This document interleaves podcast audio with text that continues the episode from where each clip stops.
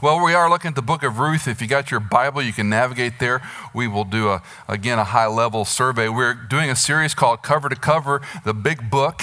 And this is the first time I've attempted anything like this. So it's been an experience for me as well in prep because I kind of know how to prep to a passage but doing a whole book has been an interesting and fun challenge for me, and I hope you're enjoying it as much as I'm enjoying uh, preparing for the story. Let me read a paraphrase portion from uh, Bruce Wilkinson and Ken Boa's book called Talk Through the Bible. Ruth is a beautiful interlude of love set in a period of the judges in Israel, an era marked by immorality, idolatry, and war. This heartwarming story of devotion and faithfulness records the life of Ruth, a Moabite widow who leaves her homeland with her widowed Jewish mother in law, and they go to Bethlehem. God honors her commitment by guiding her to the field of Boaz, who is a near kinsman, where she gathers grain and finds a husband in him, which is a kinsman redeemer.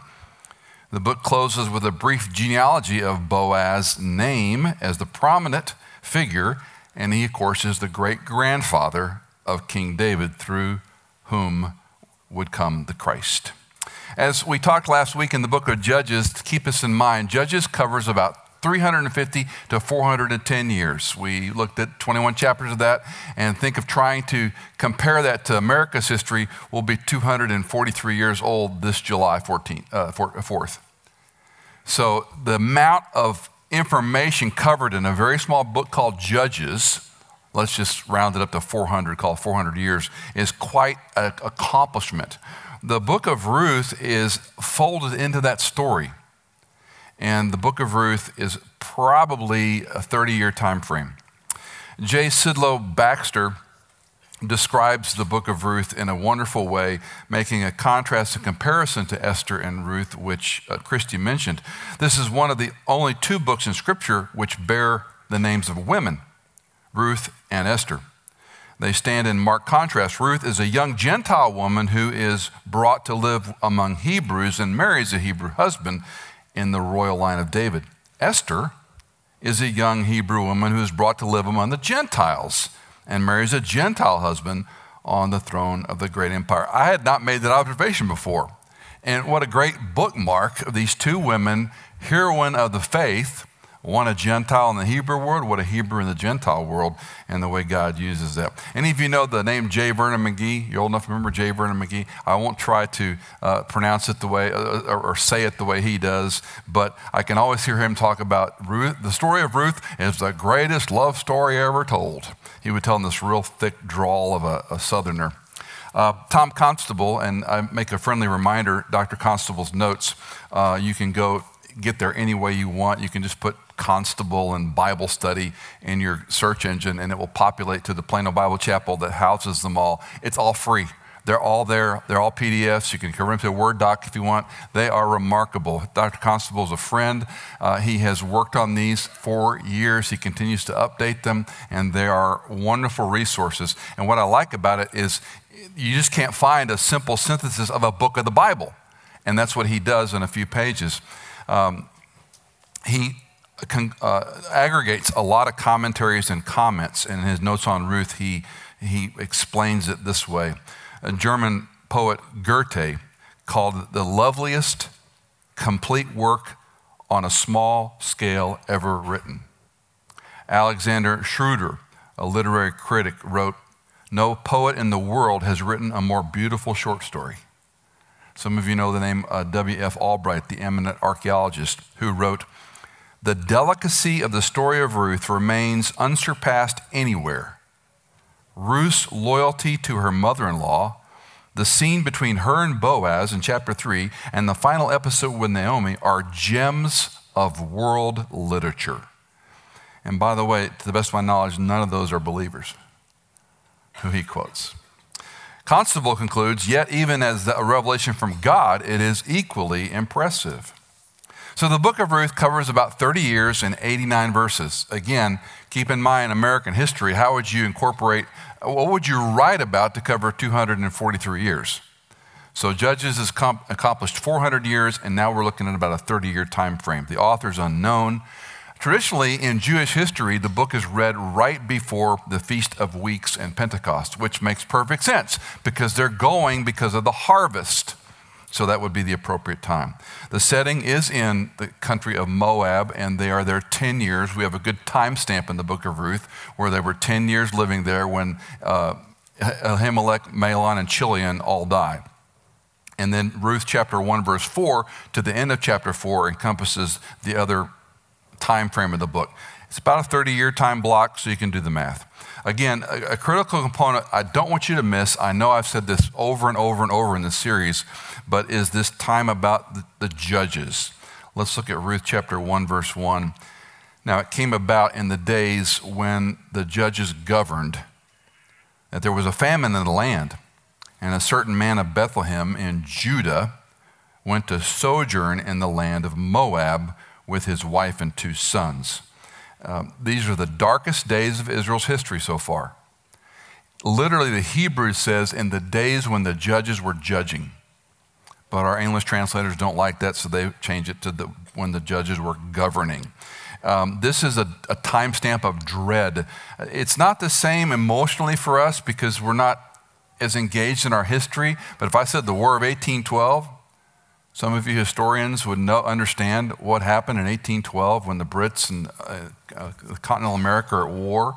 Some of you would be more, maybe, uh, at least emotionally response to say during our Civil War, when slavery and all that was going on between the North, brother and brother killing each other in the North and South. Of course, we're in the South. And my, one of my friends, who's a diehard Southerner, calls it the War of Northern Aggression you know, whatever you want to call it, but the Civil War was a blight on our history. I mean, Americans killing Americans, this shouldn't happen. That doesn't even come close to the period of the judges because you had 400 years of it. And these were tribal related people, all back to Yahweh Elohim, who chose them to be his chosen people and to carry out the Abrahamic covenant throughout all history. Like other books of the Bible, a lot of people try to describe it, from scholars to pop writers and devotionals. And it's hard to land a plane on the book of Ruth because there's so many levels of it. Um, it's, it's viewed as a wonderful love story, and in a way, it is a Hallmark movie script waiting to happen because it's sort of just syrupy and sappy. Starts out with something bad, ends up everything's great, and that's what Hallmark does, right? That's why you don't have to watch it. You can tell before it starts what's going to happen. Amen. All God's people said. Uh, it's a deep reservoir, not just beyond the love story, though, because it deals with so much law. And again, you BSF or precept, community Bible students, you Bible study nerds, uh, to, to dig beyond the story, the love story, what is included in this text, the structure, the organization of it, the depth of it is really extraordinary compared to the brevity and this overemphasis on the love story. Think of the Levitical laws about intermarriage, Levitical laws about marrying a Moabite, about the death of a husband, about what happens when you lose your support system. There was no Social Security, there was no clinic to go to in antiquity um, what you do with a relative that you really don't know, but that's your closest kin, how you take care of them, what the system is supposed to do for them. The gleaning laws, which are an extraordinary study. It is somewhat true, somewhat uh, uh, apocryphal, but today, if you go to Israel, anecdotal, if you go to Israel, you can still glean. In other words, you can go when you land in Joppa, and you can go to the Jaffa orange groves right there, and you can take an orange and eat it while you're in the grove. Now, you can't get a box of them and take them out, you'll go to jail, but you can glean. The law still in effect technically. Um, but all these different laws, the care of widows, and then, of course, we have the big story, which is the culmination of the line of Messiah. God's sovereignty is working in the lives of men and women who don't always know it. God's sovereignty is working in the lives of men and women, and we are obviously not all aware of it. Uh, let me try to give you some major topics and then talk about two key themes. First of all, let's think about a famine. When we read the word famine in the Old Testament, we go, oh, it's, you know, it's not rained famine in antiquity is a matter of life and death.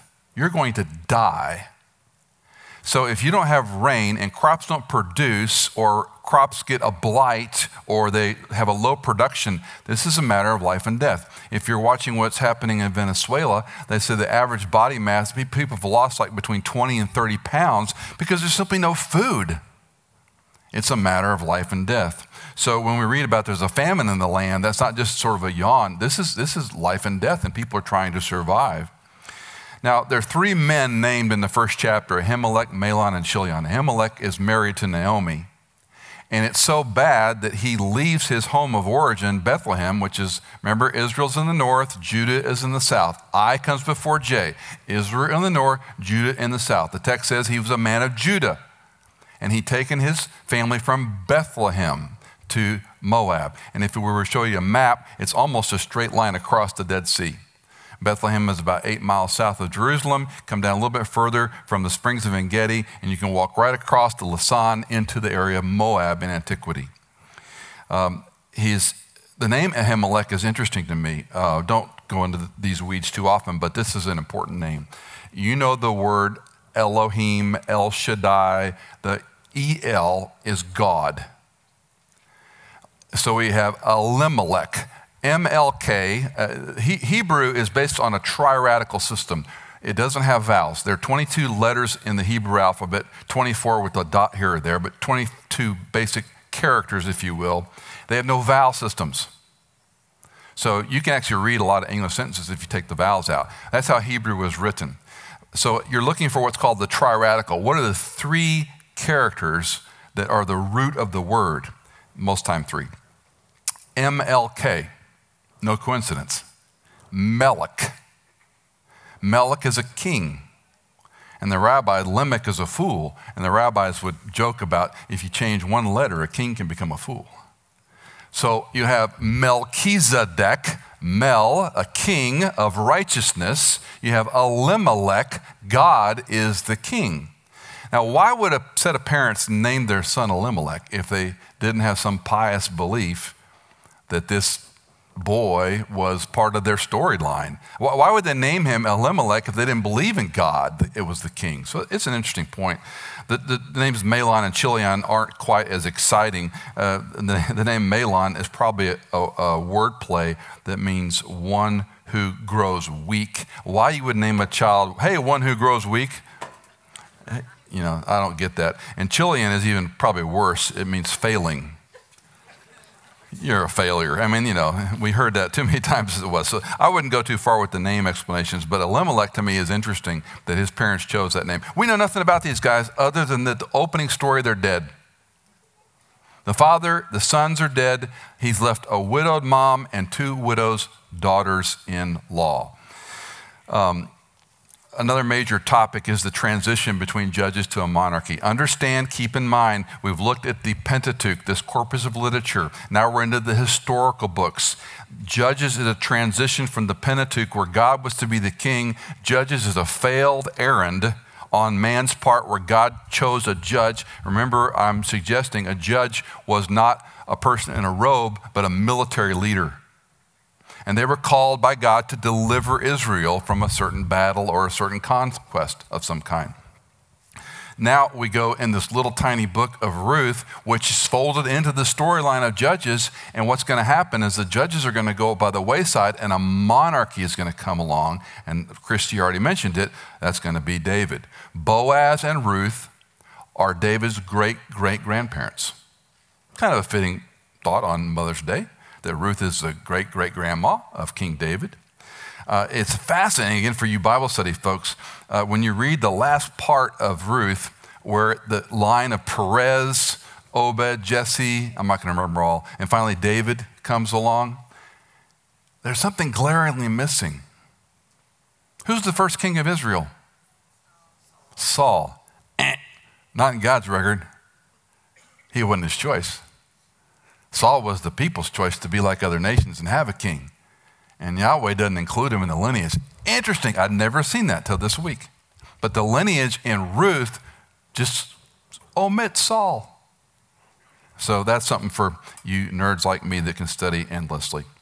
Uh, another major topic is the idea of sovereignty and or providence, that God works through and in spite of situations.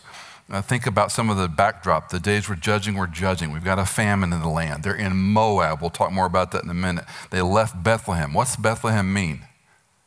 Bet is house, Lechem is bread, the house of bread. Think of the irony. They leave the house of bread to go to Moab during a famine in the house of bread. They hear rumor and they leave Moab to go back to the house of bread. Um, Naomi, of course, heard that the Lord had visited his people and giving them food, and that's when they moved back. Uh, don't call me Naomi. Don't call me lovely or pleasant. Call me Mara. Call me bitter all these things are happening in the storyline. God, and I, I, don't like to modify or use any um, prefix, but just for hearing's sake, God is yet sovereign. God is still sovereign. You don't have to say yet or still, but it helps me with my Western mind. God, no matter what our experience may be, God is sovereign.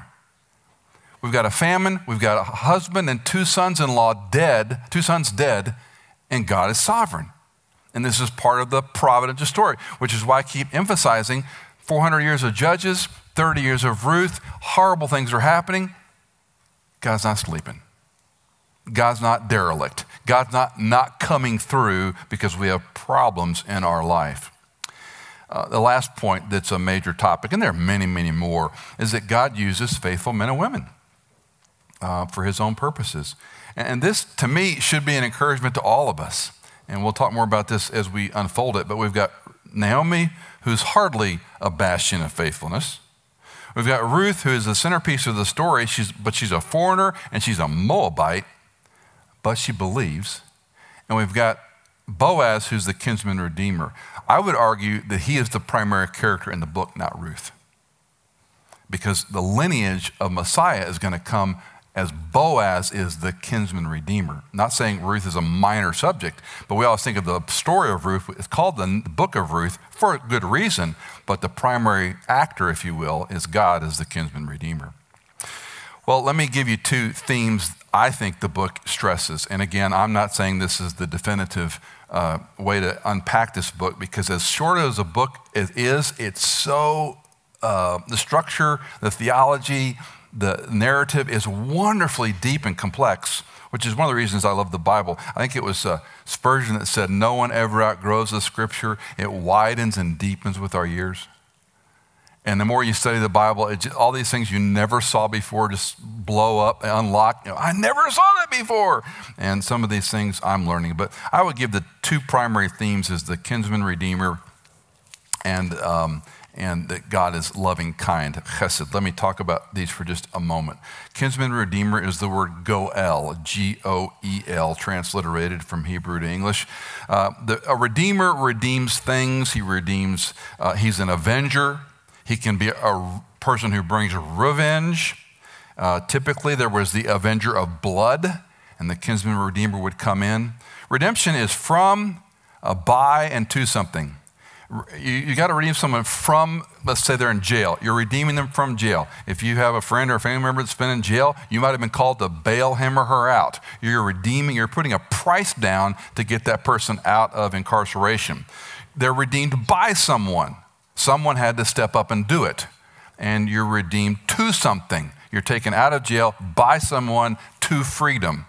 Okay? A little bit overworked, but it's important to understand what redemption is all about. The, the word kinsman redeemer is a derivative of the word goel. It's mentioned 20 times in this little tiny book. 20 times the idea of redemption, redeemer, kinsman redeemer is the subject of this little tiny book. And remember, this is during the time of the judges. The judges didn't pull it off. The judges were incapable of bringing redemption. The judges went to battle. So we're going to have this great storyline of this guy that's just minding his own business who becomes the one who redeems someone out of, from something to something uh, to deliver them. So a judge doesn't bring redemption, but the kinsman redeemer. And of course, the ultimate kinsman redeemer is going to be the Christ. That's the point of the whole story. Secondly, uh, the, one of the big themes is God's chesed, his loving kindness. And if you've heard me speak more than four times, you've heard me talk about God's loving kindness. If you use a New American Standard Bible, it always renders the word loving kindness. It's a cumbersome word, it's a big word, and your spell checkers will always try to fix it. Loving kindness. If you use the ESV, they opted for steadfast love. That's a very good rendering, too. Other Bibles, all bets are off. NIV will use love, kind, mercy. They'll just, they totally destroy the word, in my humble opinion. Uh, it's, it's unfortunate because this word is a word we should stop and think about. What does it mean for God to be loving kind? God is loving kind to two things his people and his promises, his chosen people and his covenant promise. God loves to be loyal to his chosen people and his covenant promises. This is not a love that's emotional. I love you. I love you, mom. I love you, grandma. I love you, whatever. This isn't an emotional love at all. Loving kindness is the steadfast nature of God's ethical love that when He says something, it's good as gold. When He chooses something, it can't be unselected. God's chosen people God's covenant promises. God loves to be loyal to these two things. It is the most important vocabulary word in your Old Testament God's loving kindness. And this story is about God's loving kindness and about his sovereignty through a redeemer.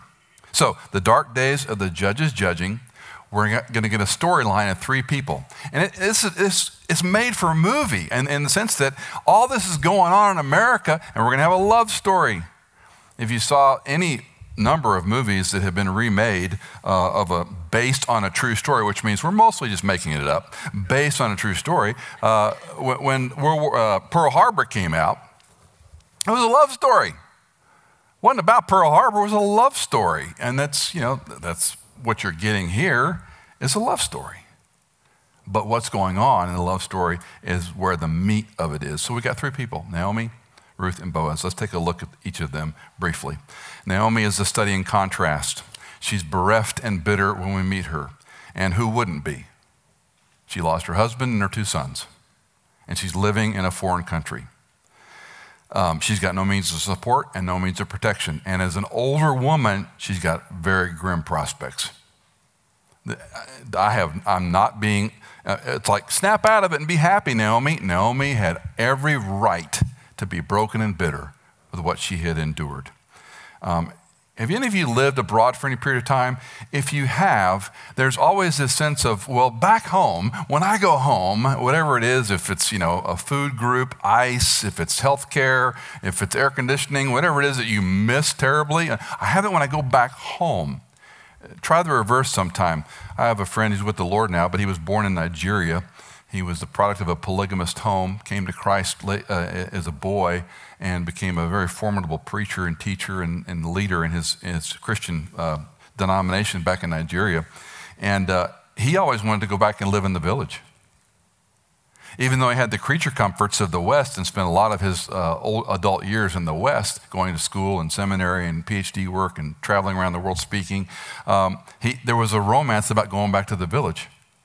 And I went to his home in 1993 in the village. It was a compound made of block walls with glass shards on the top. And we had a propane tank for a little stove. And they had to go down the street to get water out of the one well in the community. And we grilled meat over an open fire. And that was home to him. He missed the foods he had as a boy. So it's, it's relative. It's not like you got to have bigger, better, newer, more all the time. All that to say, when Naomi's living in Moab, it didn't matter how good the situation was, she wanted to go home. She's a bitter and broken woman, and she's lost all means of support, so you go home. The contrasts are also seen in her two daughters in law, Orpah and Ruth. Orpah, of course, and you know the story probably too well. Orpah kisses her mother in law. They all cry, but what Ruth what? Clings to her. So we're seeing this contrast this bitter, bereft woman who's named Naomi. It's a, it's a, literary joke. She's a pleasant woman. No, she's bitter and broken and bereft. And the one daughter's like, I'm going to miss you, but the other one's like, I'm not letting go. So you see the contrast in her life and her daughters in law. By the way, meaningless trivia Oprah Winfrey was named Orpah, but they couldn't pronounce it and spell it properly, and it became slurred, and so she's Oprah but she was named after Orpah. That's her words, not somebody making it up. I know it's going to change your life on Mother's Day. At the end of chapter one, Naomi is, when she returns, it says, All the city was stirred. Understand antiquity. Understand small communities. Understand you don't need faxes and telephones and internet and cell phones and text message and Snapchat and Marco Polo. You can still communicate. And when she comes back from Moab after 10 years absence, the city is, it's a, it's a buzz that Naomi has come back, quote, home. And look at how they respond. The women said, Is this Naomi? Is this the same woman who left? So there was obviously a marked difference that the toll of life had taken on her. Chapter 1, verse 20, she writes, Do not call me Naomi, call me Mara, for the Almighty has dealt very bitterly with me. You remember the old story of the waters of Mara? When they came to the waters of Mara, they were bitter and they couldn't drink them. They throw a stick in it after God commands them, and the waters become sweet. Remember that story? Some of you have no idea what I'm talking about. So, so the Mara is a word play in the Bible too. Don't call me sweet, call me bitter. Don't call me pleasant Naomi, call me Mara. Call me a woman of bitterness. She's wearing it like a badge. Verse 21 of chapter 1, she says, I went out full, but the Lord has brought me back empty. By, by the way, as you get older, this stuff's going to hit you hard if you don't have the right perspective. It's going to hit you hard. So don't be hard on Naomi. Why do you call me pleasant, since the Lord has witnessed against me and the Almighty has afflicted me? Interesting that she attributes her affliction to God, just like we all do. Because if he's God, he could have stopped this. It's one of the dumbest things we believe, but we're human beings. And human nature doesn't see providence and sovereignty. Human nature sees my situation. Let's think about Ruth a little bit. Ruth is a study in loyalty and faith. In contrast to Naomi, who's a study in contrast of bitterness and later fullness, Ruth is a study in loyalty and faith. She's a Moabite. Now, this is a lamentable story and one I don't want to go too far into. But in Genesis chapter 19, um, there are two daughters of a man named Lot. And you remember, Lot didn't make all the best choices in the world. Uh, Lot is going to die. Uh, these two daughters aren't married, and so they get their father drunk and they get impregnated by their father. One of these great stories about. By the way, other religious texts around the world don't record these kind of stories. Scripture is transparent. The product of these two children, of these two incestuous relationships with a daughter and father are named Moab and Ben Ami. That's in Genesis chapter 19. These two children become nations, if you will, for illustration points, and they're known as the Moabites and the Ammonites, perennial enemies of Israel. Lot's daughters get impregnated by their father, and they, the progeneration of them are two nations who are at constant war with Israel.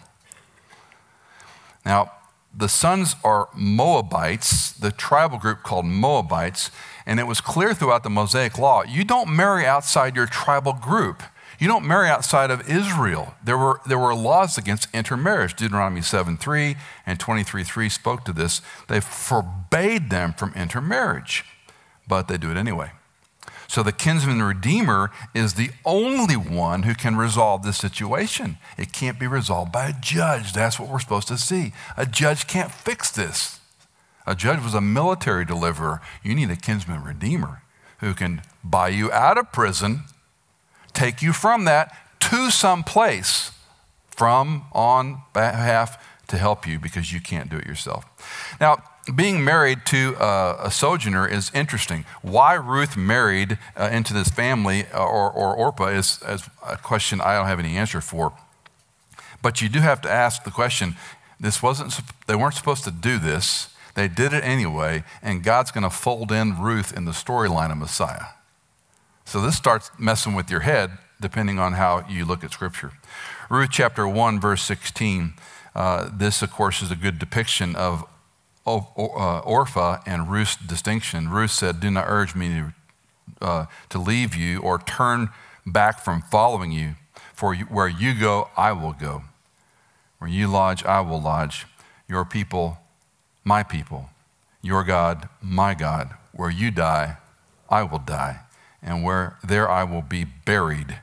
Thus may the Lord do to me, and worse, if anything but death parts you and me. It's quite a declaration. Many a uh, person, woman has had it inscribed in their wedding band, as Cindy did when we got married in 1980. Um, I'll leave my land. I'll lodge with you. Lodging wasn't just, you know, I'll live where you live. I'm now making your home my home. I'm leaving the country of America to live in Nigeria. I'm leaving Nigeria forever to live in Ohio, whatever it would be. Uh, I'll dispossess my home. I'll leave behind my family. Of course, the most important phrase is, Your God, my God.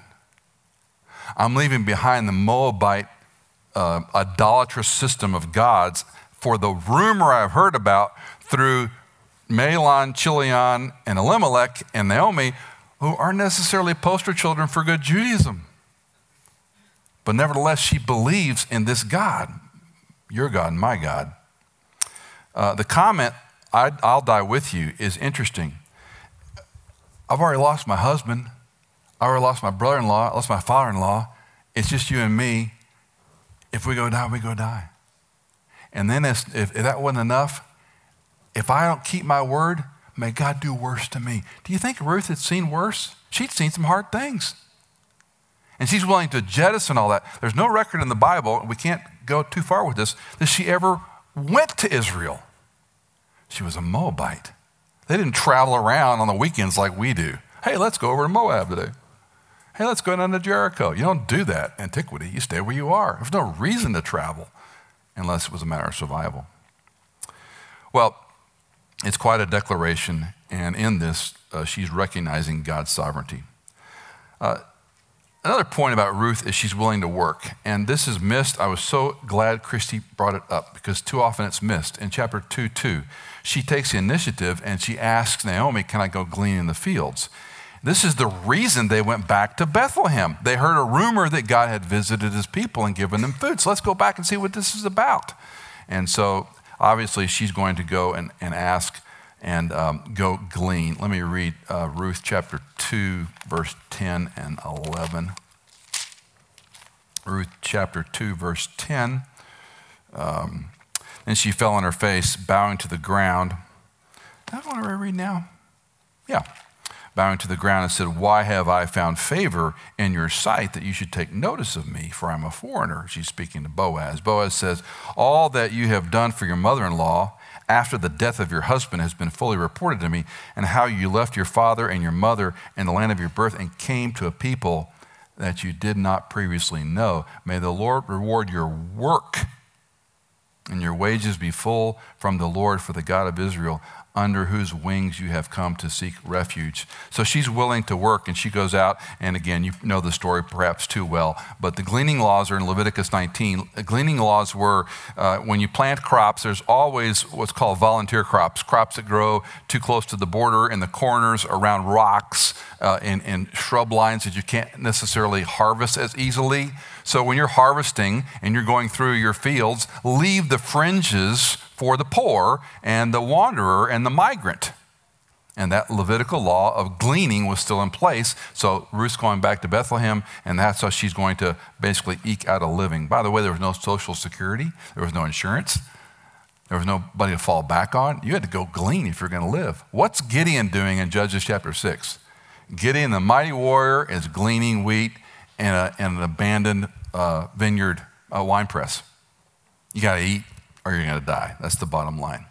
Ruth is a woman of great loyalty, a woman of great work, a woman who's willing to do what it takes. Boaz is a study of faithfulness as the kinsman redeemer. He's, we're introduced to him in chapter 2, verse 1. He's a man of wealth. He's a relative, a distant relative of, of Naomi. And um, his first recorded words in chapter 2, verse 4 are, May the Lord be with you. When we read those, uh, those sort of um, greetings and salutations, it becomes like, how you doing? It's like, God bless you. They don't mean anything. Understand in the Hebrew world, when you said, may the Lord be with you, this was, this was big theology. You're saying, may the God of Abraham, Isaac, and Jacob be with you in your endeavors. Um, that's what God said to Gideon in chapter 6 of Judges. valiant warrior, may the Lord be with you. That's what Gabriel says to Mary when he appears to her in Luke 128. May the Lord be with you. Some of us, I grew up Catholic, and we would say, the priest would say, May the Lord be with you. And the people would say, Also with you. Some of you Catholic, also with you. But it's just a phrase. This was an opulent statement, a blessing of faith. May God be with you in what you're doing. As a pious Jew, he welcomes the gleaning provision. He says, Look, this is all part of God's law, and we're going to follow it. Boaz had done some homework on the woman, which is where we get the hallmark inside of the story, right? He's already checked her out. The rumor has gone through Bethlehem like a wildfire, and he's already heard about this Naomi coming back. I know Naomi's a distant relative, but this Ruth, goodness gracious, she left her home and came over here. She's taking care of a woman who's not her responsibility, and this has been reported back to Boaz. Um, He's also generous to help. In fact, he, this is where you see him. He's, he's taken by her because he goes, Hey, just when you're gleaning, just leave some on the ground she doesn't have to work quite as hard. And let her come over and eat with you. And he tells her, of course, if you're thirsty, come drink from our water. pot. don't be molested by the outsiders. You stay within my compound. We'll take care of you.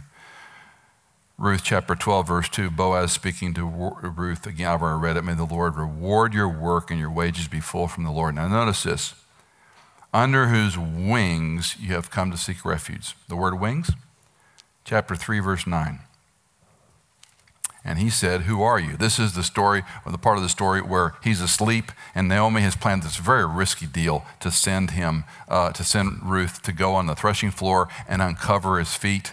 And that's a whole nother story. But uh, think of it when you're, if someone takes, you know, I don't know how you are, but if, you if your feet are uncovered at night, you, you're cold and you wake up, probably what happened. Don't overwork the story. And he's startled and he goes, Who are you? And looks down there and he sees Ruth.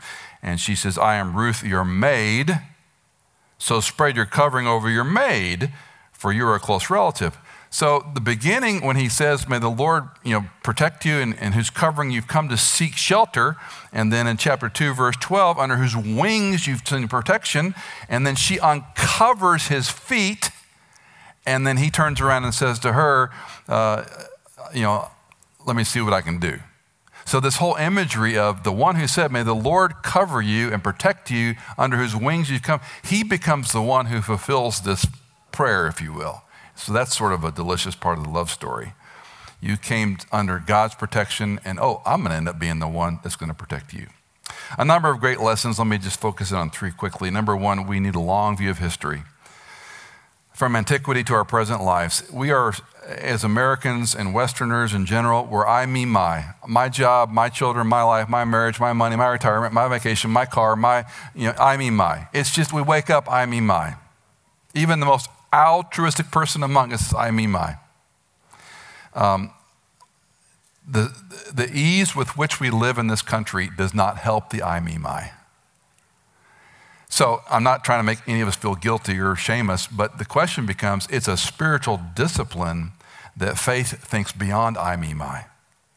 It's a spiritual discipline that thinks beyond I, me, my. Um, I was looking through some Mother's Day stuff that I had on my computer the other day, and I came across a letter I'd written my mom uh, in 2017. We both, she turned 90, I turned 60 that year. She was 30 years old when I was born. And so I wrote this fairly long letter to her for her 90th birthday. And one of the, the I read it the other day, and I was, I was struck by, I had forgotten what I'd written, obviously, uh, but I was struck by my analogies of her hands and always working, which was her story. She, she never stopped working. Some of you have moms like that. She was the last one to sit down at the dinner table and the last one to leave the kitchen every night. She raised the three of us as a single mom Monday through Friday because dad traveled for a living. He'd leave Monday and come back Friday night. And so she took care of all of us lunches, carpools, uh, meals, everything, clothes, laundry. And those were the days when mom washed all the clothes, ironed all the clothes, washed all our linens, made our beds for us. We were spoiled rotten. We were spoiled rotten. Even, even until a few years back, if I go visit my mother, Cindy just gave me the hardest time. I go visit my mother, and I would, you know, fold my dirty clothes up and put them on the floor by my suitcase. And when I'd go and come back, they'd be washed, ironed, and on hangers. I mean, I couldn't hide them from her. That's just who she was. Here I'm, a, I'm a, I liked it when I was 16. I don't need it at this chapter of life, right? But that's mom. If you came, that's the way she would treat you. That was that generation part of it. But she would be at the church on her hands and knees, cleaning underneath the pews where no man had gone before. I mean, that woman was a sacrificial woman till the day she died. I've not known many people like that. Part of it was the generation, but part of it was, and, and that to me, we call her grandmare, that to me, grandmare exemplified a person that thought about others first. She had a closet in our, house that they bought in 1965. I kid you not, the hanging area was about that big. She had one chest of drawers, and her clothes fit in that much. After her dad died, she didn't even expand. She did, that's, that's all she wanted. A very simple person, a very hardworking person. And I think about history in this long view. How do I get out of the I, me, my view of how life's working into how am I serving? Secondly, use great caution interpreting your experience or your circumstances. Naomi sees God's hand of affliction upon her. In fact, she's blaming God technically. The affliction he's brought on me is his fault. Elimelech didn't have to die, the famine didn't have to occur. This is a human experience. Um, it's very easy to overanalyze our experience. And here's the problem with it when it works out, we're happy. When it doesn't, what do we do? We have to explain it away or come up with some creative way to justify why it didn't work out. I don't know how many times I've talked to people that say, Well, God led me. The Lord told me. We prayed about it, and this is the solution. And we're, we're looking at experience for authority. Let me say it the most succinct way I can say it experience is just that it's an experience, it has no authority. Experience has no authority. This is the only thing that's got authority, is what God has said. I hope you really believe that. Because the experiential theology that has invaded American Christianity is rampant. If then is how we live life. Your experience is just an experience. If it works out, praise God. If it doesn't work out, praise God. And part of this is having a long view of history and having caution with how we look at our experiences. Um, we have to gerrymander our theology to figure out what's happening otherwise. But finally, God has called us to be faithful, not successful. God delights in using faithful stewards, but He's not called you and me to be successful. And this, again, is a Western thing that's crept into our theology. Um, 1 Corinthians 4 2. In this case, moreover, it is required that a steward be uh, that stewards of stewards that one be found trustworthy. And you all know the story of a steward. You're, you're managing something, it's not yours until he returns. It's one of the greatest stories in the New Testament. God's not told you to be successful. I love the parable of the stewards because he didn't ask you to go be rich. He just said, just work hard with what I gave you. The two who did well, he rewarded. The one who buried it out of fear, he punished. What are you doing with what I'm giving you? I'm not asking you to be super successful. I'm asking you to work hard to be a good steward of what is mine. Now, let me add to this the idea that faithfulness is a posture for God to bless. Faithfulness is a posture for God to bless. It doesn't mean He will, but if we live unfaithfully, why would we expect Him to bless? So, when I don't do pre-marriage counseling anymore, um, it's too complicated and smarter people do it than me. And one of the things I would work with young couples who were living together, I go, You want to get married in a church? Yeah. We, we want to pass and marry? Yeah, we want, you, we want you to marry us. We love your Bible teaching. Blah, blah, blah. And they would go on and on That's great. And, but you're living together. Well, yeah. Well, how can you ask God to bless you when you're not living the way He wants you to live right now? And I'm this prude, old, crazy guy that thinks they shouldn't live together before they get married. That's fine. I don't have to do a wedding. I didn't, I didn't become, get into ministry to officiate weddings. I could go to Nevada and put on an Elvis suit if I wanted to do that. I, I didn't want to do this as part of the job. I wanted to help marriages follow Christ. And you can't ask God to bless you if you're living in sin and asking Him to bless you. McFly, hell, I mean, how hard is this, right? But this is part of our challenge. So, what does faithfulness do? Does it mean God is going to bless? No, but it puts you in a position for God to bless. And this is where experience becomes interesting. Hear me carefully. My experience has been, it's just an experience, it's no authority. My experience has been the faithful men and women are the ones who are blessed. Makes sense. He's looking for the Boaz, he's looking for the Ruth. And those are the glimmer of story, uh, the, the glimmer of highlight in this incredible story of the dark days of the judges. He's looking for where's Ruth? Where's the one who believes a rumor of a God? Where's Boaz, who follows the kinsman redeemer protocol, who still abides by the gleaning, who's still a righteous man, who does the right thing when everybody else doing the wrong thing? Everyone else doing what is right in their own eyes, not Boaz. He's looking for the faithful, not the successful.